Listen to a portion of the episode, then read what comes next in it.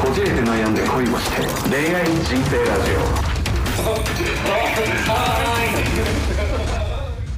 昨日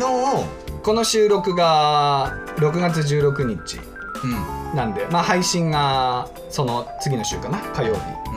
なんで、まあ、リアルタイムでは昨日、まあ、彼女とうんうん南町田のグランベリーパークでおーケンタッキー食べ放題があるとこだなああそうっすそうっすおよくご存知ではいはいはいはいはいははいいはいはい食べ放題というか、まあ、ビュッフェみたいな、まはいはいはいはいあ、食べ放題結構いろんなとこにあるんですけど、はいうんうんうんまあ、スヌーピーミュージアムがあることで有名なんですけどああそうなんだはい、そこでなんでそんなところにわざわざ行ったかというとうんスクリーン X ってご存知ですか知らないと要は3面で映るんですよ、うんうん映画ってこう目の前の大きいスクリはいーン、はいはいはいそれの横が白い壁になってはいはいそこもこうプロジェクターみたいので映るんですうんでええ映画がこう3面で楽しめるっていうえー、なんか VR っぽいね VR というかどちらかというとプロジェクションマッピングみたいなああなるほどね、うんそれの、えっと、4DX なはんいはいではいこう座席が動きながら三面で楽しめるっていうのをは見いはいはいはいはいはいはいたで「トップガンマーヴェリック」を見ましたあーなんだっけトップガンって誰だっけトム・クルーズトかム・クルーズ、まあはいえっとえー、1986年うに公開されましてそこから何年ぶりだ30年以上ぶりんおー30年 ?30 年だな30年以上ぶりに、はいはいえはいー公開されるうというところでんうんすっごいっすよなんだなんだなんでだ。あの何がすごいってああのえ「トップガン」ってどういう話か分かりますの、 全く知らない。あれってあの空軍部隊の話なんですよあー、なるほど。あの飛行機、まあ、ゼロ戦みたいなもんですよね、あうんのうん日本でいう、うんうん、はいはいはい。あれでこう爆弾を落としたりとかあとはその、えー敵の戦闘機うん、うん、を破壊するみたいな部隊なんですけどはガチで今回のは乗ってます戦闘機おにー役者全員い。おー、トム・クルーズ含めおー、でえっとまあ第二の主人公今回が男なんですけどまあ有名なところで言うとセッションうん、のあのドラムを叩いてる人はいはいはい。がまあアイスマンっていうねそのマーベリックがまだ現役の時うん、のなんかこう相棒というかまあライバルみたいなうん、のがいてまあアイスマンは結局そのマーベリックを救うために自分が犠牲になって事故が起きてもう障害を抱えてしまうんですよ、うん一生のうん、うん。それの息子あーっていうのでちょっとマーヴェリックを憎んでいてでマーヴェリックも願書を抜いたんですよその息子がうん、その、の空軍に入るためうん、はそれはその父親と同じ思いをさせたくないみたいいな、はい。とか母親から頼まれて父親と同じ目に遭ってほしくないみたいはいはいはなでそれをその息子は知らなくてこいつはなんか俺の人生も邪魔したし父親の人生も奪ったみたいなのい。で、うん、うん、うん、えーそういうふうに仲違いするんですけうどん。なるほど。でそこでまああるきっかけで同じ舞台でうん、うん、またやることになってそこでのドラマみたいなのはが軸になってるんですけどい。 すごいっすよあの、あはい。 はい。何がすごいってあの撮影の中であの戦闘機がうん地上すれすれから一気に90度ぐらいの角度で突き上がるっていうシーンがあるんですよ戦闘機がブワーンってうん、うん、戦闘機ってその90度ぐらいで一気に上昇するととてつもない G がかかるはいはだから自分の体重が急に400キロぐらいの体感になっい。てうん、うん心臓がマジで押しつぶされるみたいななると人間その意識が朦朧として気絶しちゃううん、うん、うん、それって撮影でもそうなるじゃうんんそれ原理としてうん。それをガチでやるえーガチでもう意識朦朧としてるシーンとかあーなるほどねえーえーそういうのも流れんの流れる流れえー、全部あーまあ演技じゃなくてもうガチなるのガチなの全部ガチえー、すっごいよやっぱ臨場感すごいわあそれを 4DX のエッグなんとかでエッグなんと か見るためにスクリーン X ねあスクリーン X ね、うんで見るために南町田に行った、はい、いやすごい面白かったですよまあ僕はその1作目の、ね「トップガン」からすごい好きなんではいはいはいはいそはこからねあの「トップガン」でまあトム・クルーズも有名になったのかなっいでだよね、はい多分そうだよていねうぐらいの作品なんでいやすごかったいや「トトム・クルーズかっこいいねどうでした彼女は感想はええすごいあの大興奮面白かったいや彼女が大体言い出すんですよその 3D でアクション映画見たいとかあそういうの好きな子ああそうなんだはいなるほいや面白かどったただえ、まあ、ちょっと僕今も体調悪いんですけど僕ずっと体調悪いんですよー何それなんか嫌だね隣で収録してるんです3ヶ月ぐらいずっと体調悪いんですよえだからあの胃腸炎ねああ一応ねうんずーっと僕異常胃腸炎持病みたいだねいやもう本当に何なんだろう原因が分かんないだから僕あの大腸検査もしたんですよ全部下剤飲んでうんうんクリーンにしたのに原因分かんないっていうぐらいのちょっと分かんないだから昨日もたまたまちょっと体調悪い日でもう熱がちょっと微熱37度5分ぐらいある中でそれやったんでうんうわだかーら嫌だね本当もっと体調が万全だったら楽しめたと思うんですけどまあそれでも面白かったですへでえ雨降ってたしね昨日あ家だったなあそうだっけはあいそっか雨の日のアウトレット結構苦痛ようん歩くしあアウトレットもあんのアウトレットだからグランベリーパークって、あそうなんだ行けよいやでも今普御通にいい殿よ御殿場のアウトレットパークプレミアムが気になってるうんめちゃくちゃ新しいから多分この東京近郊で一番新しいのアウトレット、クランベリーパーうん、だって23年前ぐらいじゃクへえそうなんだんめちゃくちゃ新しいよえなんか買ったんですかえっ、となんだっけ「ザ・タイムってわかりますか分かんないあの新しいニュース番組なんですよ安住アナとああとは香川照彦さんあはいはいはいはあれの T シャツ買いましたえ可愛い鳥のいなんか T シャツさすがのセンスだねあそういうの好きなので俺もなんかその可愛いワンポイントの T シャツ彼女がね買ってたってことあ俺も買ったああそう可愛いワンポイントの T シャツ俺結構好きなのああそうダーンってマーベルってそのマーベルが一番好きですけどねそれはもちろんマーベルとか見るアクション映画見るよ DC 見るよ DC を知らないでしょいや見るよ DC だからそのスーパーマンとかバットマンねあああとワンダーウーマンとかでしょおお結構知ってるねあちょっと今マーベル DC クイズをやろうと思ってたのにおーどっちがマーベルでどっちが DC でしょうやろうとしたのあーなんかねそれはね俺の妹がなんか変に詳しくてあワそうンダーウーマンが大好きであワンダーマンねうん女性のねうんシンボルですそうそうそうそうそうっていうのが綺麗だしねあの女優さん名前忘れたけど、あー俺も今ド忘れしたガレットみたいな名前だガルガドットだガルガドットみたいな名前じゃなかっ強っ何そのガノンドルフみたいな名 前たいやそれは 悪口だそれは悪口だよそう確かガルガドットさんだったはずうんえー、ねあのまああの方もねあのワイルドスピードでね一気に有名なああ、ねそうかもね。うんそうそうそうそうえー最近のアクション映画は見てないな。映画見てないでしょ映画館に行くけど、まあでも完璧彼女の趣味の方に寄ってるな。あそれ日本の恋愛系サスペンスとか、それ日本のミサススペテリー小説とか、そうそうそうそう。あの最近見たのは死刑に至る病っていうもう僕の彼女とは絶対合わないね中学の彼女はんだろうね。そうそういやそもそも逆に映画館で見る意味が分かんない、ああそういうのうん、だって迫力ないじゃんまあまあ、ねうまあそうだけどあんまり否定しない方がいい あんまり俺は全然心が広いから受け入れられるけどあんまり否定しない方まあがいいね、そういうのも映画館で見たい方いらっしゃいますからね。ねはい。ちゃんとすいねません。いやいや、違う僕の彼女曰くっていうのを入れてうますから。んそんなもん僕の意見じゃないですよ。殺害予告届きますよヨッシーの彼女に見バレしてんかい 怖っあんまり言うと怖いまあでもな、あのご意見としては僕ごもっともだと思いますからね、うん、いや僕も誘われない限りは絶対そういう日本の映画は見ないっすいやでも俺もねそうだったのずっとアクション派だったよえだって逆にそれサブスクで見ればいいじゃんネットフリックスとか Hulu とかそんな見たい映画はわざわざそこで配信されるまで待ってられないでしょ、すっごいよ俺ディズニープラス今月から登録したんですけど、う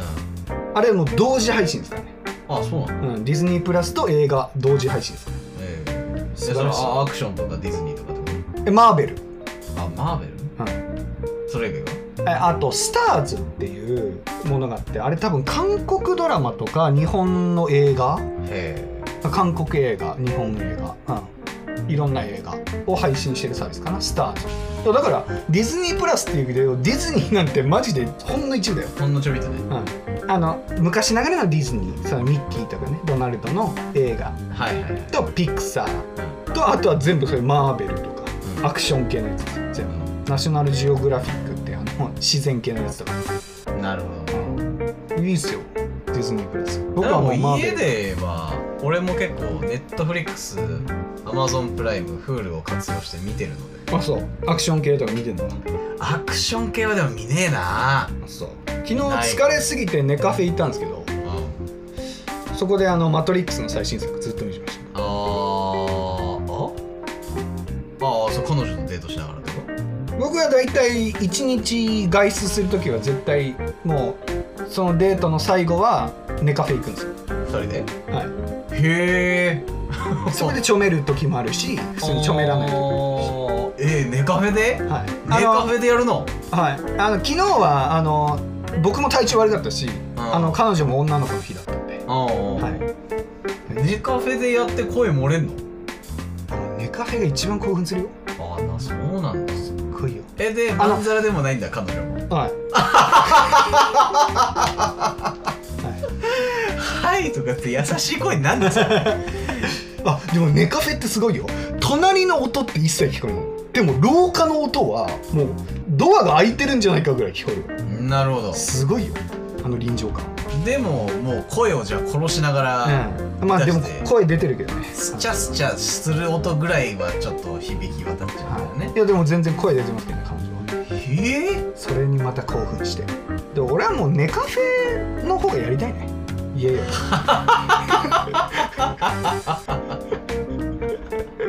いや一回あーでも確かにマンネリは防止できるかも一回行ってみマジで騙されたと思ってやってみっかうん、あの快活でもいいしうん別にどこでもいいから行ってみ快活めちゃくちゃ いいよそもそも開発で開発いや話やあのまあ僕がいいつも使ってるのはえっとグランカスタってなんだそれラブホテルの名前みた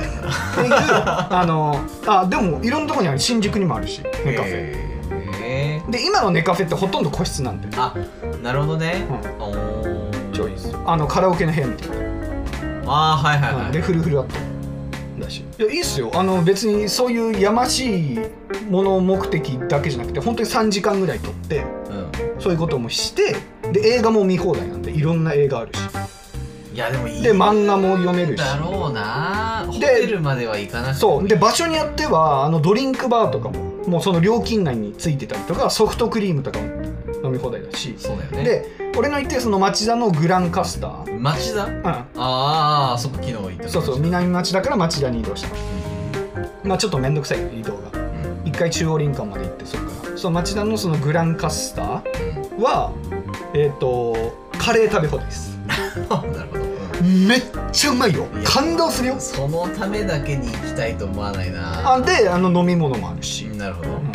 で漫画もまあでも読クめるランベリーパークは行かなきゃいけないと思ってたんだよね、うんだからグランベリーパーク行ってその帰りに町田行ってグランカスターのどうぞ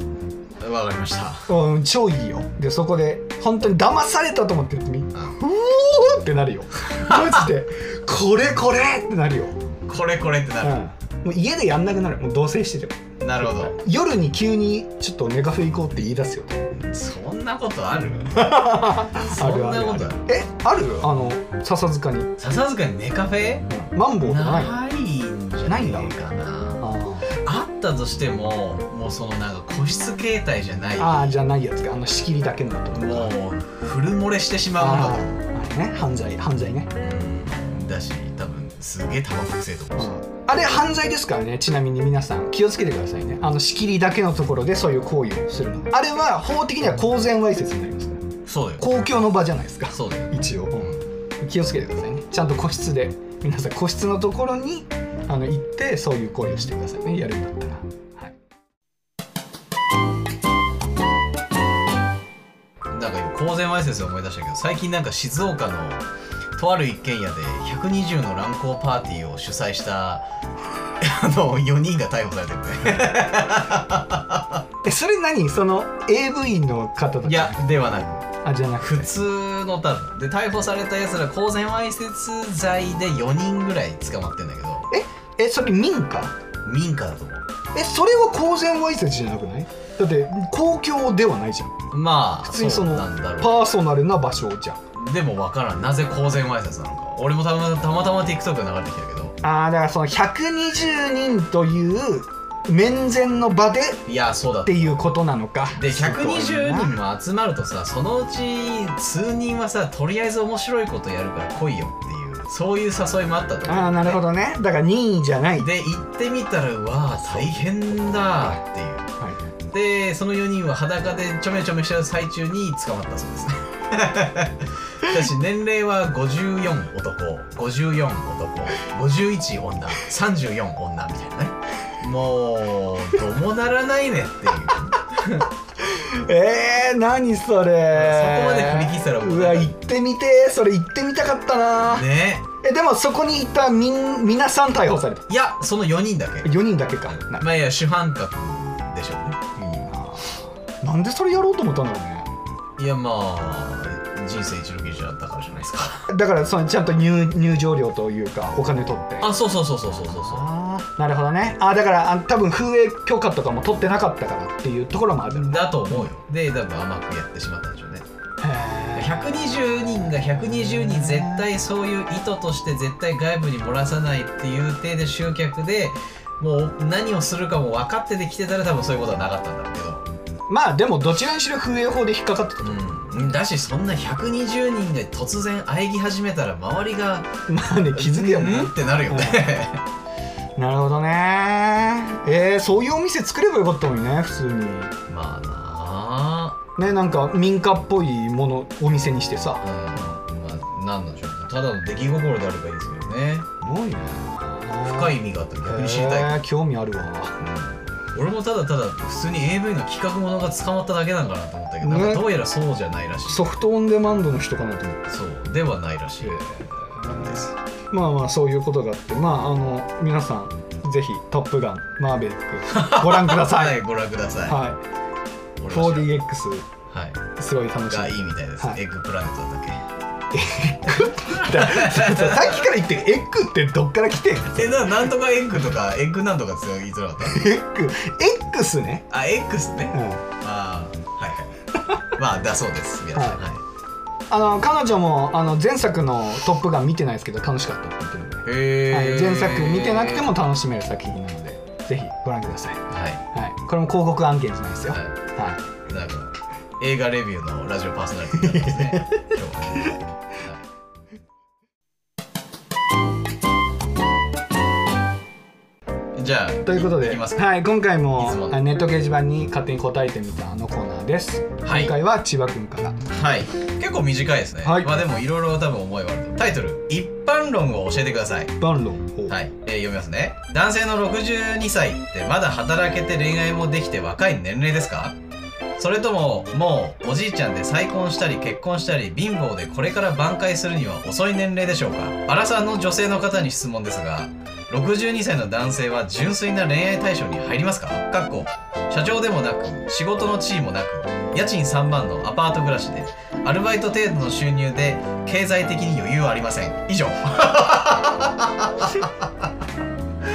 どうもならないですよね何なんでしょうね不意に性欲が込み上げてきたのか な62歳にして、いやごめんなさいこれ本当に笑っちゃいけないんですけうど、んちょっと笑いが抑えられなかったんですけどうん、あのまずえーっとおじいちゃんなのかとかそういうことより家賃3万のアパート暮らしで経済的に余裕がなければ恋愛対象にはならないと思いますよいい大人は確かにならないよね年齢以前にうんだと思いますね確かにまあ62歳だからな60で定年してしまってまあ再雇用になってめちゃめちゃ給料が下がってはもう大変なんですって感じなのかもしれないけどねい、はい、ですごくいい例を一つ言います、うんえー日本のレジェンドお笑いオブレジェンド加藤茶さんが、おうおうおうまあ、それこそ60歳を超えてからうんそれこそ30歳の、えー奥様とご結婚されましたよね。 加藤なんとかさんだったっけあ加藤茶の奥さんよ名前なんだっけああはいはいはいはうんなんでできたかの答え一つですね加藤茶だからですいまあそれそうですわはいそれそうですよねお金を持ってるからですうんまあその そういうことです なんだろうなまあ別にお金だけじゃないとは思うんだけどねまあそれこそその経験をいろいろ経ての、うんなんでしょうね心の広さであったりとか、器の広さコミュニケーション能力、うんえーなんかこうスッとしたこうなんかこう女性がガクンと感情的に落ちたタイミングで「大丈夫かい?」って言って手を差し伸べられるぐらいのなんか優しさというか包容力というか。そういったものがある人であれば女性と出会いがあればいけそうな気もするけどねうんでもまあ家賃3万のアパート暮らしでアルバイト程度の収入で経済的余裕はありませんはちょっと厳しいよねえーっとなんで難しいかでなんでお金が必要なのか端的に説明します、うんうんえーあなたは62歳ですね今はうんでも後々介護が必要になりますよねあなたはうん絶対その時に自分の介護費用も払えないような経済力は辛いんですよ女確かに性は確かでおそらくですけど62歳ですよねにうんまあ性機能的にはギリギリ大丈夫ですけどうんまあ危ないですうんなので子供も作れないです多分だとすると、えー子供がいないで、えーもうじき介護になるうんでもお金がないとなるとあなたの面倒を見るのは奥様しかいないんですよで、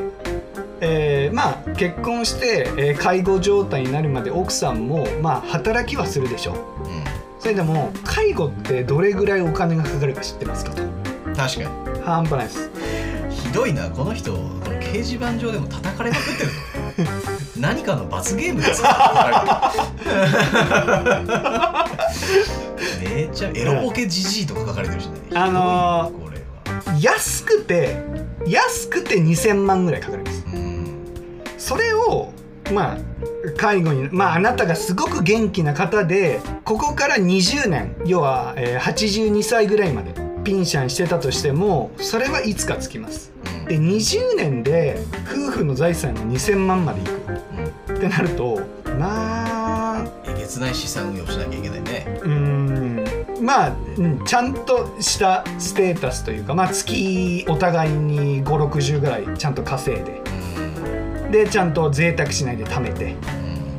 うんうん、でもあなたはえ今月いくらですかっていうお話をするんですよ。家賃3万だもんねでアルバイト程度の収入ってことはさ手取りで多分15万程度でしょもっと低いかうーん手考えだよ本当にまあだからアルイバイト程度ってことは東京都の最低賃金ってことですよね。まあ112万ぐらいじゃないですか。 200万を下回るよね、、はいやしんどいんじゃないまあだけどじゃあどうしたらいいんすかって言われてももうなんか差し伸べる手もないけどねあだから本当にひどい言い方しますよまあ僕らもね長い人生ですから僕らが62歳になって急に嫁に捨てられて独り身になってこういう悩みを吐き出すこともあるかもしれないんですけどうんでもそうなった時の自分に肝に銘じる意味でも言いますけどうんある程度の資産があります私には。で、えー自分の介護費料を自分で捻出できるぐらいの余裕があります。こんな私を誰かもらってくれませんかうんだったら希望はあると思いますようんっていうだけの話です、確かに自分のケツは自分で吹けることができますよっていう最低条件があればいいんじゃそりゃそうよね、今からなんかその62のエロじじいにラブロマンスを枝枝感を荒ら さ女性がないえーでもじじいかどうかわかんないけどいやまあまあまあそうだけど、うん、でなんでアラサーかっていうと自分の面倒を見てもらえるからですよえそうなの違くないいやそりゃそうですよだって恋愛対象に入りますかいだって恋愛対象にならないと結婚できないじゃんやそうだけどさ、だからこの人はお金がないから恋愛対象として見てくれる人を探さなきゃいけないっていう頭になってんだよなるほどそれは真っ当だと思いますよ、うん、だってお金持ってたら恋愛対象じゃなくてもいいもんまあ一般論はこんな感じですよねだからねそりゃあの叩かれ るわけどあのあなたがやりたいと思うなら頑張ってやったらって俺は思ってるねだうんなんか一般論のなんかそのそういうのに押しつぶされずにうんあなたがそのまた恋愛を楽しみたかったり将来をこう見とってくれるパートナーを探すんであればそれなりに行動してれば多分出会えると思うけどね、うんまあ、なんかあのまあこれは、えー今のこの方のステータスとは切り離して、えーこの文章にまっとうに答えますよ、うんえーまず1行目男性の62歳ってまだ働けて恋愛もできて若い年齢ですかこれははいじゃない、はいですうん、はいできるよねえー若い年齢ですかというワードに対してはあー考え方次第ですけどここはもう人間のそれぞれの個々の体力にもよるよね、ああと考え方と業界によりますね、うはいまああのねもう職人気質な現場ではあ60代なんてまだ若えよ俺らの平均年齢80だからなんていう業界もありますから、んまあまあまあまあありますよね、若いという現場もあるでしょうねはいはい、ただ一般的には若くないと思います、んなぜかというと65歳でリタイアする世の中だからそうですねでそしてまだ働けてまだ働けると思いますなぜかというと、えー日本ではまだ非公認ですけど、えーこれから80歳が定年になるっうんていうふうに言われてるぐらいなのでまああの平均寿命も伸びてますし人生100年時代と言われてますからまだ働ける年齢ではあるとは思いますまああとはあなたの体調次第です企業は求めてないと思うけどねそうですね厳しいこと言うと企業は求めてないけど働けはするはい機能はするって意味ねはい、これもこの方のパーソナルな部分になりますけど、えー社長でもなく仕事の地位もなく、えーや家賃3万円のアパート暮らしの方は企業は求めません以上 はいですねいや俺もうなんかいじめてるみたいで嫌だないやーまあこれこれ叩かれて仕方がないまあでもまあ正直直な意見ですよこれはアラサー女性の方に質問してるけどさ絶対にありえませんって書かれちゃってるもんねもうねこれね一人のアラサー女の意見です両親よりも年上の人を恋愛対象に見ることは絶対にありえませんってそれは分かんないですよ加藤茶の奥さんがそうですねまあまあまあまあまあね、うんゼロではないですなんかひどいよ俺書いてあることを見る限りではあなたに年齢差が気にならないほどの魅力があるとは思えませんまあこんなところに書いてる時点でまあそうだろうけど、その最後の分だけは同意しますうんはいで逆に転じてみると年齢差が気に入らないほどの魅力を身につければあなたでもまだいけるんそうですよだからら加藤茶の話ですよそうよね、でお金があれば恋愛対象として見なくても結ばれるのでそういう方法を選んでくださいっそうですねていう話ですで62歳の男性は純粋な恋愛対象に入りますかこれは人にもよりますけど、えー日本人の1%未満だと思っていますうんまあこう何があったのか知りませんけどねこの人の人生例えばさなんかもうお人よしでめちゃめちゃ常にもう騙されまくって一文なしでアルバイトするしかないんですって状況なのかもう若い頃から遊び放けでずーっとだらしない人間だったのか知りませんけど努力は必要です、そうですねだからこの方が家賃3万円のアパート暮らしなんですけどあのーまあリタイア、まあ、60歳ぐらいでリタイアしたっていう想定でうんなので、まあ、年金暮らしみたいなので、まあ、自分のあのケツを拭くために、まあ、生涯の収入っていうものは貯めていますっていう状況だったらまだ話は別ですけどもう最後の、えー経済的に余裕はありません」って書いちゃってるんでもうアウトですね。もう救いようがありませんそれはもうどうしようもないですもう62まで来ちゃってる時点であなたの将来に対するなんか魅力というか未来は見えないのでそうですね本当何なんだろうねそれを上回るぐらいのパッションであったりとか魅力がないと無理だよねそうですねうんまあ本当にこれは軽蔑するようで申し訳ないんですけど多分生涯日雇いの方なんでしょうねこのぐらいの生活水準ってことはうんやるよはあるけどねいろいろねそんな荒さの女の子と付き合いたいならもうもう出会いに行けばいい話だよだしまあ普通に出会いに行ってもなかなか恋には発展しないと思うから、まあ、そういう村社会に入ってみるとかねしょあのそのアルバイトないなのか知りませんけどうんあそういったとことろから僕はあまりこのラジオでは怒らないんですけどちょっと一言だけ言わせてくださいうんうんなぜアラサーなん ですかで理由としては自分を介護してくれるからですよね癒しいですよねこの方はうん確かにお金もない経済的にも余裕がないうんでも自分のケツは誰かに拭いてほしいそれは都合が良すぎますよ確かに身の程を知りなさい確かになちょっとこれから多大な努力が必要かもしれないですねいいじゃないですか60代でも50代でも素敵な女性たくさんいますよ、いますねうん、もっと真摯に向き合ってくれる素敵な女性たくさんいますよいるよ何なんですか30代しか綺麗に見えないんですかまあそういう意味ではエロじじいかもしれないですいけどやーまあまあね、うんまあちょこちょうどいいんじゃない多分この人的にというかなんかその感覚的に30ぐらいがまあある程度大人の女性だし体もまだ若いし、将来的にもねまあこれはもう軽蔑するようだけど30代の女が一番わがままだからね、まあそうかもねうん、だって結婚焦ってるしそうだね一番幸せな人生を送りたいと思ってる盛りなんだかいやでも使わるわけないじゃんそんなそうだよら、ね、うん捕まるわけないじゃんそんな人が62のアルバイトのもう経済的余裕ないじじいに惚れないってうん世界であなたか私かだけの状況にならない限り無理よねえ ほんとそうだよねそこでなんとかなんか動物の本能を生かして人類を残そうとしようとしない限りないよねうん何をなめたこと言ってんのにって思うわ、うん、さっきも言ったけど60代でも同年代でもすごく素敵な女性いますし、いるねうん、お金がないんだったら潔く生活保護でも何でも受けてくださいうんそれより自分が生涯愛せるパートナーができるだけで収入がもうギリギリのあなたにとっては一番の幸せじゃないんですかそれが、うんうん、そうだねそういうなんだろう長い目での幸せというかすごくずそういうかけがえのない幸せみたいなものを追い求めないんですかねこの方は、そうなんだろうん、そういう方は幸せになれないですよ、う間違いないねう、ん、まあ、なぜアラサーなのかを直接聞いてみたいなまあでもそうでしょうねぜ、うん、予想通りだと思いますよまあ予想通りであればそのメンタルならもう生涯孤独だわ、うんうん本当に癒やしい人間ですよっていうアラサー男子たち2人にボコボコにいじめられてるっていうね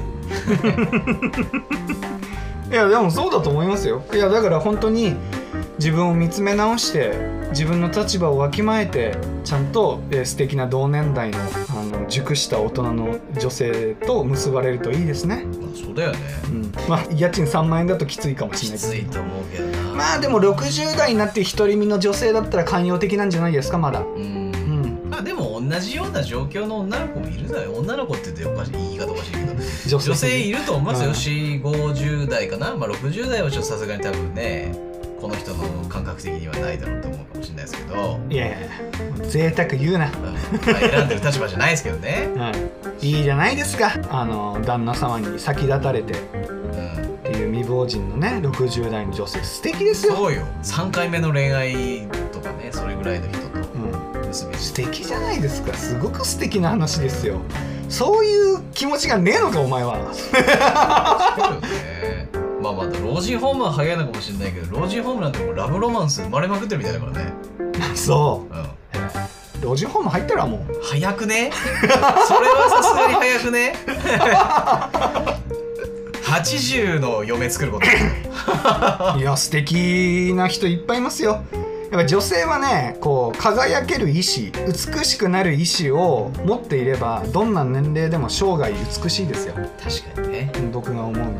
うん、そういう広い寛容的な心を持ってないやつがなんだアラサーの女性がどうのこうのとか何言ってんだよ もう掴みたいなら死に物狂いで努力してって話かなっていうのもちょっと僕は最近この記事笑っちゃったんで笑っちゃった今日読み読んじゃいましたああなるほねどねいやー本当に皆さんも本当にいろいろ言いたいことあると思うんでぜひぜひレターで飛ばしてください ね変態じじいってだけでもいいですいや変態じじいだけだったらなんか俺らが言われてるみまあたまいあ確かでにすご確かいショックでに確かに確かに